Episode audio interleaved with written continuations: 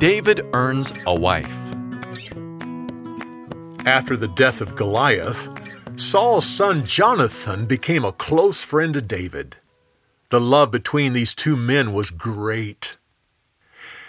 Jonathan gave David everything he needed to fight on the battlefield and also what he needed for working in the king's court. David was successful as a commander in the army. All the people admired him, and his men became loyal to him. One day, when Saul and his army came in from battle, the women from various cities greeted him with dancing and singing. Their song was, Saul has killed thousands. David has killed tens of thousands.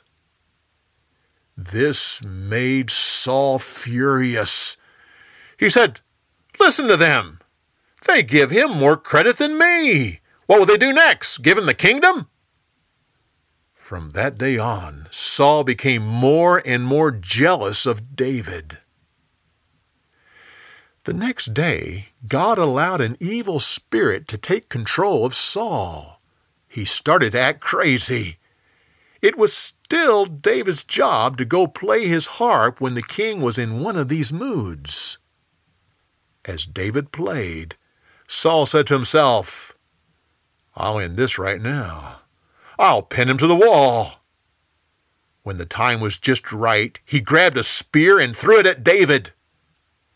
David dodged it just in time and kept playing the harp. Saul waited. And once again, when the time was just right, he grabbed another spear and threw it at David. Again, David dodged it just in time. With that, Saul realized that the Spirit of the Lord had left him and was now with David. The king's anger turned to fear. He put David in charge of 1,000 soldiers and sent him out to battle. David was successful in every campaign he led.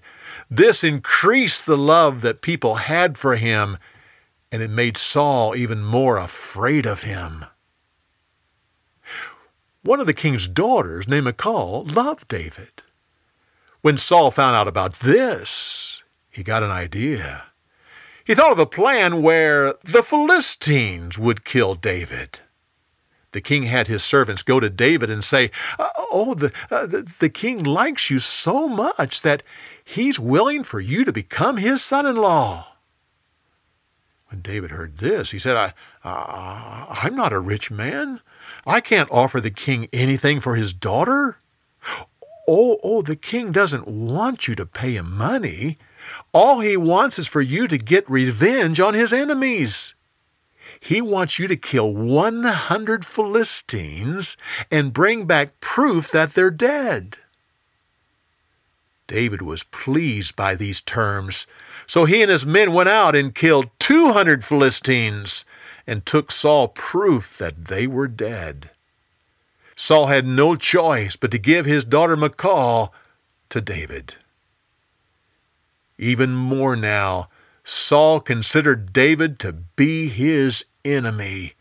Still, the Lord gave David victory every time he went out to battle. He was more successful than all the other commanding officers, and his name became more and more famous. For more, go to BibleTelling.org.